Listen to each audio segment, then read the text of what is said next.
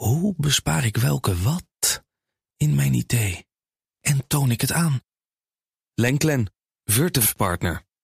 Lenklen, betrokken expertise, gedreven innovaties. Goedemorgen, dit is de Week van Energia op vrijdag 18 november. Ik ben Ilse Akkermans en met mij in de studio is co-host en hoofdredacteur van Energia Wouter Hielkema. En we hebben het deze week over de maatwerkafspraken die het kabinet wil maken met de grote industriebedrijven over de uitstoot van CO2. Minister Adriaansens verwacht dit jaar met vier à vijf bedrijven een intentieverklaring te tekenen over de maatwerkafspraken. En dat is veel minder dan haar ambitie was. Redacteur Joep Westerveld vertelt zo meteen hoe dat komt. Maar eerst kijken Wouter en ik weer naar het nieuws van deze week. Industriecluster Rotterdam opent als eerste een zogenoemd data safe Dat is een initiatief om verduurzamingsplannen van bedrijven en netbeheerders beter op elkaar aan te laten sluiten. Wouter, waarom is daarvoor een data safe house nodig? Ja, dat data safe house dat wordt gezien als oplossing voor het probleem dat is onvoldoende duidelijk is wat de in detailniveau de verduurzamingsplannen zijn van de industriebedrijven. Dat detailniveau moet je dan zien op het, op het gebied van energiestromen of, of belastingprofielen per bedrijf, belasting voor het net. Mhm. En bedrijven, begrijpelijkerwijs, uh, die hebben bedrijfsgevoelige informatie. Die vinden dat bedrijfsgevoelige informatie over hun verduurzamingsplannen en wat ze allemaal van plan zijn en wat ze allemaal precies aan stroom verbruiken of, of opwekken of enzovoort. Mhm. Dus die willen dat niet zomaar in de openbaarheid brengen. Maar ja, netbeheerders hebben die informatie wel nodig om hun infrastructuur daarvoor gereed te maken. Hè. Die, die moeten weten van waar moeten wij op anticiperen. Mhm. Om nu die informatie over wat die bedrijven ehm, van plan zijn op een anonieme, vertrouwelijke uh, manier te kunnen delen met elkaar, is dat data safe house bedacht. En hoe moet dat gaan werken, zo'n data safe house in de praktijk? Nou, belangrijk is in elk geval dat het, uh, dat het onafhankelijk is. Het Data Safe House is ook ondergebracht in een, in een stichting. Het is niet gelieerd aan het Rotterdamse havenbedrijf of aan, aan netbeheerders. Uh, ik noem het Rotterdamse havenbedrijf omdat het daar als eerste van start gaat. Ja, hoe het precies werkt, het is, aan de ene kant denk je van het is gewoon een IT-platform. Het is, het is een soort virtuele kluis, digitale kluis, waar uh, bedrijven hun plannen in kunnen uploaden en andere uh, bedrijven da da daarin kunnen lezen. Ja, ja eigenlijk is dat een, een, een, iets te gemakkelijke voorstelling van zaken. Het, het is veel meer dan een, uh, dan een IT-platform, is het een stelsel van afspraken tussen partijen mm -hmm. hè, over de voorwaarden waaronder zij data met elkaar gaan uitwisselen. Het is niet zo dat, dat nu die kluis er is, dat iedereen die toegang heeft tot die kluis en alles kan lezen. Dus dat, die, die stichting, daar, daar zit een databoard in. Daar zitten weer de, de, de deelnemende bedrijven uh, zijn daarin vertegenwoordigd. Mm -hmm. uh, op dit moment zijn er tien industriebedrijven en drie netbeheerders die hier aan meedoen. En die bepalen onderling met elkaar van op welke moment mag welke data door wie gelezen worden, zeg maar. En op die manier borgen ze dat, dat iedereen alleen maar toegang heeft tot de informatie waar iedereen het erover eens is dat hij daar toegang toe heeft. Ja. En op die manier werkt dat dan. En van wie kwam dat uh, idee voor een data safe house? Het is een wens die, die al langer bestaat. Het, het idee van zo'n data safe house zat al uh, in het, uh, in het TIKI-verslag. Mm -hmm. TIKI staat voor Task Force Infrastructuur Klimaatakkoord Industrie. Ik geloof dat zij in 2019 al uh, met een, met een grootschalig advies kwamen van hoe kunnen we de, in, hoe kunnen we de infra infrastructuur gereed maken voor de industrietransitie. En daar zat het idee al in. En nu is de handschoen voor het, uh, het havengebied Rotterdam opgepakt door de ondernemersvereniging Delta Links en het havenbedrijf Rotterdam. En zoals ik net al zei, er zijn nu tien industriebedrijven en drie netbeheerders die hier aan meedoen. Ja. En ze hopen uh, binnen een jaar eigenlijk op een verdubbeling van het aantal uh, participanten. We gaan verder. Collectief en wijkgericht. Zo zou de warmtetransitie moeten verlopen. Maar de subsidieinstrumenten richten zich vooral op individuele oplossingen, zoals zonnepanelen en warmtepompen. Dat constateert het Planbureau voor de Leefomgeving in een nieuw rapport. Wouter, waarom is het volgens het Planbureau voor de Leefomgeving een probleem hoe de warmtetransitie nu loopt? Het is wel interessant. Uh, inderdaad constateren zij van nou, in het klimaatakkoord uh, en ook wel in het coalitieakkoord, wat daar voor een belangrijk deel natuurlijk op gebaseerd is, um, is steeds gekozen voor een wijkgerichte aanpak. De, de gemeentelijke transitievisies warmte die uh, elke gemeente voor, tweede, voor dit jaar, voor 1 januari van dit jaar uh, af had moeten hebben. Hm. Daar wordt ook gekeken van hoe, kun, hoe kunnen we nou met de laagste maatschappelijke kosten uh, die warmtetransitie vormgeven. Nou, dan kom je ook regelmatig tot een, tot een wijkgerichte aanpak. Dus hè, alle huizen in een wijk allemaal op dezelfde manier van het gas af bijvoorbeeld. Maar ja, de huidige instrumenten die zijn heel erg gericht op het individuele huishouden. Als je de ICDE hebt, dan kan je uh, warmtepompen, hybride warmtepompen of full electric warmtepompen, allerlei isolatiemaatregelen, zonnepanelen, uh, zonthermie, uh, verzint allemaal maar. Er wordt ook veel gebruik van gemaakt. Er wordt veel gebruik van gemaakt. En ja, dat, dat zijn allemaal individuele maatregelen. Het, het, toevallig afgelopen woensdag kwam het Nationaal Warmtepomp Trendrapport kwam, mm kwam uit. Ja. En daar kwam ook, uh, kwam ook in naar voren dat warmtepompen niet alleen in de nieuwbouw uh, een hele populaire maatregel zijn, maar ook in de bestaande bouw worden warmtepompen veel gebruikt door, door individuele huishoudens. Je kan je voorstellen dat als in een wijk al, al 10% van de huizen, of ik noem maar wat, een, een warmtepomp hebben. Ja, dan kan het misschien uh, dusdanig veel. Die willen niet meer ook aangesloten worden op het warmtenet. Um, het PBL heeft het over een economische mismatch die, die er plaatsvindt. Um, dus, uh, ja, dat is wel interessant. En de, de huidige situatie, die draagt er ook niet aan bij. Hè? De, nu zijn de energieprijzen heel erg hoog. Ja. En als reactie erop zijn heel veel huizen ten eerste energie aan het besparen. Het thermostaat laag zetten, besparingsmaatregelen, isolatiemaatregelen. Maar ook ja, de warmtepompen, hybride warmtepompen, ze zijn allemaal niet aan te slepen. Ja. Um, dus uh, ja, het gaat alleen maar harder. En welke gevolgen heeft dit? Nou, dit kan consequenties hebben voor de uitrol van die politiek gewenste collectieve wijkaanpak. Als op een gegeven moment in alle wijken waar een warmtenet zin heeft, een bepaald kritisch punt aan huizen al een andere oplossing heeft gekozen. Ja, dan kan het zijn dat het, dat het economisch helemaal geen zin meer heeft om daar een warmtenet aan te leggen. Ja. Omdat je gewoon veel te weinig aansluitingen hebt dan. Daar hebben we het in, in eerdere podcasts wel over gehad. De uitrol van warmtenetten gaat ook niet zo voorspoedig. Hè? Dat uh, wordt nog extra bemoeilijkt door de discussie over moet het nou publiek of privaat. Jette heeft nu gekozen voor publiek. Um, wordt gewaarschuwd dat dat allerlei vertragingen in de hand gaat, gaat werken, omdat warmtebedrijven uh, pas op de plaats maken voor de uitrol van, van, van nieuwe warmtenetten en uitbreiding van bestaande warmtenetten. Ja, en hoe langer het duurt, hoe meer huishoudens een, een eigen oplossing kiezen. Er was nog meer nieuws. Energiebedrijf Vattenfall start in januari met de bouw van een grote elektrische boiler in Diemen.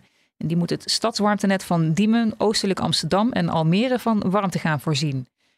Hoe moet ik dat voor me zien, Wouter? Hoe werkt zo'n grote elektrische boiler? Eigenlijk gewoon zoals een kleine elektrische boiler ook werkt. Uh, er is een elektrisch verwarmingselement en die maakt water warm. En dat mm -hmm. water wordt vervolgens opgeslagen in wat een thermoskan genoemd wordt. Dat is dus precies zoals een boiler die, die jij misschien uh, in de schuur hebt staan of op, het, uh, op zolder hebt hangen. Alleen dan op veel grotere schaal. Deze thermoskan die dus door die boiler verwarmd wordt. Het zijn twee, twee aparte dingen hoor. Die thermoskan die staat er nu al. Mm -hmm. En die boiler daarvan gaat in januari de bouw beginnen. En die thermoskan die wordt weer gebruikt om het warmtenet wat Vattenfall in, uh, in Diemen en in Amsterdam heeft, uh, om, om daar het warmtenet mee te verwarmen. Ja. Die thermoskan die krijgt zijn warmte onder meer van de, van de naastgelegen gascentrale. Aftapwarmte heet dat dan. Maar nu wordt, die, wordt als die boiler gebouwd is, wordt, wordt dat daaraan toegevoegd.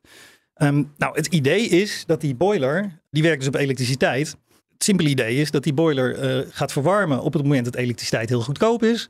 En dan uh, op het moment dat de elektriciteit heel duur is, kan, kan die uit blijven staan. En dan heb je die warmte heb je opgeslagen. Mhm. Um, en dat is, uh, dat is economisch zinvol. En bovendien kan je op die manier dus die gasgestookte warmte, die, die anders die thermoskan verwarmt, um, ja, die kan je op die manier uh, um, uitfaseren. Dus dan heb je, heb je geen gas meer nodig om het warmtenet te verwarmen. Ja. Is er iets te zeggen over hoeveel huishoudens daar voordeel van hebben? Nou, eigenlijk niet. Kijk, die huishoudens zijn gewoon op het warmtenet aangesloten. In het persbericht van Vattenfall stond dat die boiler een vermogen heeft wat overeenkomt met de warmtevraag van ongeveer 20.000 huishoudens. Nou, het warmtenet heeft iets van 100.000 huishoudens, dus dan heb je het over 20% van de uh, verwarming van het warmtenet. Maar het is maar net de vraag, hè, is, geldt dat voor, dat is een gemiddelde over het jaar. Ja. Uh, maar op, op een, op een uh, warme zomerdag ziet dat er heel anders uit dan op een koude winterdag. Dus nee, eigenlijk is er niet zoveel over te zeggen. Dank voor je toelichting weer, Wouter. Minister Adriaansens verwacht dit jaar met 4 à 5 industriële bedrijven een intentieverklaring te tekenen over maatwerkafspraken over de uitstoot van CO2. Dat is veel minder dan haar ambitie. Over hoe dat komt praten we vandaag met redacteur Joep Westerveld. Welkom Joep. Goedemorgen. Ja, Joep, jij hebt je hierin verdiept. Um, misschien is het goed om eerst even te vertellen waarom de minister maatwerkafspraken met de industrie wil überhaupt. Ja, nou, dat is een onderdeel van het coalitieakkoord. En eigenlijk is het antwoord vrij simpel. Namelijk, er is gewoon heel veel te halen. Dus ik heb cijfers van 2019 pak bijvoorbeeld. Uh, toen stootte de industrie in totaal ongeveer 55 megaton uit. Uh, 33 daarvan was van de 20 grootste uitstoters. Uh, dus 60 procent. En dan kun je nog zeggen van ja, waarom zijn er dan speciale afspraken nodig? Want het zijn immers ook gewoon generieke afspraken, subsidieregelingen zoals de SDE++ bijvoorbeeld. Maar de, de analyse is toch dat die, die bijvoorbeeld de SDE++ soms net niet helemaal goed aansluit op grote projecten die, die uh, echt grote uitstoters dan willen uitvoeren om hun uitstoot terug te brengen. En dat dus aanvullend op die generieke maatregelen het zin heeft om daar één op één afspraken over te maken. Ja, stond al in het coalitieakkoord geloof ik toch? Ja, klopt. Het is opgenomen in het, in het coalitieakkoord, ja. En de minister verwacht wel met minder bedrijven maatwerkafspraken te kunnen maken dan haar eigen ambitie was. Wat was haar streven? Ja, ze heeft dus afgelopen zomer een uh, brief naar de Kamer gestuurd over de maatwerkafspraken. Daar stond in dat ze uh, dit jaar 15 expressions of interest wilde tekenen. Dus dat zou dan een soort eerste uh, inzicht geven in wat de mogelijkheden zijn, wat de aanpak zou zijn voor dat specifieke bedrijf. En daarnaast nog vijf concept joint letters of interest. Dat dat is gewoon een intentieverklaring volgens mij. En daarin staan dan, dat is dan de volgende stap. En daar staan echt de wederzijdse intenties in, uh, in afgesproken. Ja. En uh, onlangs is ze daar een beetje op teruggekomen. Want het, het doel is nu om, om dit jaar vijf expressions of interest te tekenen. Dus in plaats van vijftien. En that's it. Het plan is wel om, om volgend jaar alsnog 10 tot 20 um, intentieverklaringen te tekenen. Dus, dus volgend jaar moet het alsnog wel in beweging komen. Ja. Maar het gaat iets langzamer dan verwacht. Ja. ja. en logische vraag, hoe komt dat dan? Ja, er zijn eigenlijk verschillende redenen voor. Verschilt ook bij, uh, per bedrijf wel, want sommige bedrijven hebben wel gewoon al vrij concrete plannen wat ze willen doen om te verduurzamen. Dus die, daar kan het nog steeds wel snel mee gaan. Maar bij veel bedrijven duurt het toch langer dan ze hadden gedacht om, ja, om, om gewoon ook uh, kansrijke voorstellen te identificeren. Dat heeft waarschijnlijk ook mee te maken dat bedrijven nu gewoon heel druk zijn met ja, de energiecrisis uh, het hoofd te bieden. Dat kost natuurlijk ook gewoon uh, menskracht. Ja, die, die, je kan maar één ding tegelijk doen. En wat daarnaast ook, wat ze misschien niet helemaal vooraf goed hadden ingeschat, is dat veel van die grote uitstoters hebben een hoofdkantoor in het buitenland. En daar moet natuurlijk ook weer communicatie mee plaatsvinden. En dat, dat, ja, daar gaat ook tijd in zitten. Dus dat zijn allemaal een beetje vertragende factoren. Ja. ja, bij sommige bedrijven gaat het beter dan bij andere. Chemieconcern Nobian bijvoorbeeld heeft een duurzaamheidsagenda waarmee het in 2040 klimaatneutraal wil zijn. En daarvoor vindt het goede maatwerkafspraken belangrijk. Hoe ziet het bedrijf dat voor zich? Ze hebben in mei hebben ze een, eh, een soort duurzaamheidsplan gepresenteerd. Ik heb toen gesproken met de directeur duurzaamheid van Nobian. Dat is uh, Marco Waas. Hij noemde eigenlijk uh, drie belangrijke dingen waar hij graag dan um, afspraken over wil maken. ten eerste snellere vergunningsprocedures. Ten tweede ondersteuning voor specifieke technieken om te kunnen verduurzamen. Mm En ten derde meer eigenlijk algemene financiële ondersteuning om, om nog sneller te kunnen uh, verduurzamen. En dat is, ik heb ze nu ook weer even gebeld voor mijn artikel wat onlangs gepubliceerd is. En uh, daar zeggen ze ook, kijk, we, we kunnen in principe nog sneller dan 2040 gaan. Mm. Maar dan moeten we bepaalde maatregelen gewoon uh, nog eerder doorvoeren. En dat betekent dat je dan ja, bepaalde onderdelen van een fabriek eerder moet vervangen uh, voordat de, de afschrijvingstermijn is verlopen. Dus dat kost gewoon geld. Daar heb je gewoon geld voor nodig. En yeah. ze zeggen, ja, dat, dat kan wel, maar er moet dan wel iets tegenover gestaan in de vorm van financiële steun of, of zekerheden. Ik begrijp dat sommige bedrijven dus uh, achter de maatwerkafspraken staan, maar kritiek is er ook. Bijvoorbeeld bij uh, VEMOBIN, was, vroeger was dat de VMPI, uh, branchevereniging voor brandstofproducenten. Waarover maken critici zich zorgen? Nou, één ding waar, waar onder andere VEMOBIN zich zorgen over maakt, maar eigenlijk wel meer bedrijven, is um, Kijk, het, het, het, oorspronkelijke doel was vooral eh, CO2-reductie. Maar het, plan van het kabinet is nu ook om, om aanvullend daarop op allemaal andere onderwerpen ook afspraken te maken. Een beetje met het idee van ja, als we toch één op één afspraken maken, nou, dan willen we ook nou, bijvoorbeeld andere vormen van luchtvervuiling, uh, geluidshinder, waterverontreiniging. Uh, we willen zorgen dat er uh, veiliger arbeidsomstandigheden zijn. En we willen bijvoorbeeld, waar Femobin dan over valt, dus aanhalingstekens, is de beperking van zeer zorgwerkende stoffen. Wat ze op zich wel heel belangrijk vinden. Maar ze zeggen van ja, uh, het is nu al heel moeilijk als je bijvoorbeeld een, een biobrandstoffenfabriek wil bouwen. Om daar een vergunning voor te krijgen. En dat heeft te maken vooral met die, met die zeer zorg, zorgwekkende stoffen. Als je dan bovenwettelijk, dus, want dat is wat, wat de bedoeling is. Dus, dus, dus zeg maar meer dan er in de wet staat, afspraken wil maken over zeer zorgwekkende stoffen in die maatwerkafspraken. Terwijl het al moeilijk genoeg is om überhaupt afspraken te maken alleen over die CO2-reductie. Ze zeggen ja, het, het, kan wel belangrijk zijn, maar het gaat er niet sneller door in ieder geval. En dat is uiteindelijk wel wat je wil met de maatwerkafspraken. Dus dat, dat is wel een, een eh, kritiekpunt wat zij noemen en wat, wat ook wel andere bedrijven noemen. En je, je hoort het ook zelf al wel in de Tweede Kamer terug, dat ze zeggen van moeten we niet gewoon de maatwerkafspraken in ieder geval in eerste instantie toch richten op de CO2-uitstoot. En, en eventueel later uitbreiden met, met andere maatregelen. Want anders dan wordt het zoveel uh, dat het misschien niet meer te doen is. Ja, ik hoorde Kamerlid voor het CDA Henry Bontebal al. Die, die had het over noodkreten uit de industrie die hij ontving. Ja, klopt. Hij, hij heeft uh, zelf ook gebeld uh, met verschillende bedrijven. En, en ja, hij, uh, hij kreeg inderdaad ook van bedrijven wel terug van... ja, dit, dit gaat op deze manier niet lukken. Ja, dan gaat het ook over, over andere dingen. Bijvoorbeeld, een, een van de punten is dat van bedrijven wordt wel gevraagd... dat ze zich echt... Ja, die, die krijgen een reductieverplichting opgelegd. Terwijl de overheid zich eigenlijk niet echt helemaal hard vastlegt op bepaalde afspraken. Die, die, is een soort, die, doet, die belooft dan om zich in te spannen zeggen, ja, dat is, dat is niet helemaal de wederkerigheid die je misschien zou willen. Maar dat, dat is ook wel weer te begrijpen, want een deel van die plannen hangt af van zaken waar, waar de, de, de overheid niet per se grip op heeft. Uh, maar van derde partijen. Het gaat, het gaat bijvoorbeeld dan om de beschikbaarheid van groene elektriciteit, groene waterstof, uh, ook infrastructuur. Nou ja, daar, daar, gaan de netbeheerders over bijvoorbeeld en niet, niet het ministerie van Economische Zaken. Dus dat is best lastig om daar dan afspraken over te maken en, en je daar ook echt op vast uh, te leggen. Dus daar, ja, daar zitten wel moeilijke puntjes in. Ondertussen is de grote industrie in Nederland sinds 2018 nauwelijks duurzamer gaan produceren, maakte de Nederlandse emissieautoriteit deze week bekend. Pleit dat niet juist voor meer maatwerkafspraken? Nou, eh, dit, dit onderzoek ging over Nederlandse bedrijven die onder het uh, Europese emissiehandelssysteem vallen, ETS. Dus dat zijn uh, 264 bedrijven. Uh, dus dat is breder dan alleen maar die 20 grootste uitstoters. Het is trouwens sowieso ook een kritiekpuntje dat, kijk, maatwerk ligt zich natuurlijk op de top 20, maar uiteindelijk moet iedereen naar nul.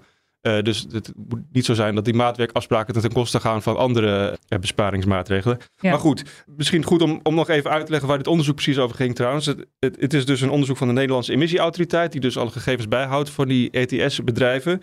Binnen het ETS-systeem heb je een benchmark.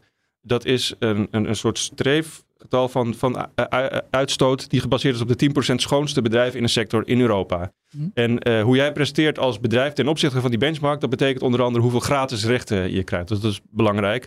En de NEA, de Nederlandse Emissieautoriteit, die heeft dat uh, vergeleken met hoe, hoe de Nederlandse industrie uh, um, presteert. En gemiddeld genomen was het in 2018 was het verschil tussen die benchmark en hoe, hoe de Nederlandse industrie presteert 14,9 procent. Mm -hmm. Dat is er dus onder. En dat is in 2021 is dat 13,8 procent. Dus ja, ze, ze kruipen wel een beetje richting de benchmark, maar het gaat heel erg langzaam. Dus, dus de, de, de NEA die, die concludeert eigenlijk het gaat te langzaam. Wat zij wel zeggen uh, is, stel dat alle Nederlandse bedrijven uh, op het niveau van die benchmark zouden produceren, mm -hmm. dan zou er dus een theoretische winst te behalen zijn van uh, 6,1 megaton CO2. En daarvan is dan 4,8 megaton uh, ligt bij die top 20 grootste uitstoters. Dus ook hier ligt toch echt weer een heel groot deel bij die, uh, bij die top 20. Ja. En, dus dat uh, zou wel pleiten dan voor het weer maken van maatwerkafspraken. Ja, dus de, de, de NEA die zegt dat ook van dit, dit pleit inderdaad voor, voor de maatwerkafspraken. Mogen maatwerkafspraken eigenlijk wel in het licht van de Europese staatssteunregels? Nou ja, dit is inderdaad een, een, een kritiekpunt wat ik ook terugkreeg van bedrijven die zich afvragen van ja, kan het überhaupt wel? Um, dus ik ben daar even achteraan gaan bellen met uh, een aantal verschillende advocaten. En ja, die zijn allemaal heel genuanceerd en die zeggen dan, uh, dat hangt ervan af. Mm. maar in principe um, begrijp ik dat het, dat het wel kan. Het, wat er waarschijnlijk gaat gebeuren is dat, je, dat elke keer als je een afspraak maakt met een bedrijf... Uh, of als je bijvoorbeeld een, de SDE aanpast, bijvoorbeeld een categorie toevoegt... zodat een, een bedrijf een bepaalde techniek kan invoeren... dan zal dat weer via Brussel moeten gaan. En die moet dan een stempel van goedkeuring erop geven van... oké, okay, dit is staatssteun, maar het is geoorloofde staatssteun. Maar zelfs als je dus een, een regeling bedenkt voor één specifiek bedrijf, waarmee je dus een, dat bedrijf wel bevooroordeelt ten opzichte van de concurrentie, dan kan dat nog steeds wel uh, goedgekeurd worden. Mm. Eigenlijk als je het plat slaat, is het gewoon van weegt het verstorende effect op de markt op tegen het beoogde resultaat. En ja, de, de commissie die, die staat best wel open voor maatregelen die dus uh, in één keer heel veel CO2 kunnen besparen. Ja, ja daar is de hele Green Deal uh, voor, voor opgericht. Dus ja, het, het kan. Dankjewel, Joep Westerveld. Dit was de Week van Energia met de laatste ontwikkelingen in de Nederlandse energiesector. Op energia.nl lees je meer. Wij zijn benieuwd waarover je in deze podcast meer wilt horen. Laat het ons weten via podcast.energia.nl. Fijn dat je luisterde. We wensen je een fijne dag en over een week zijn we er weer.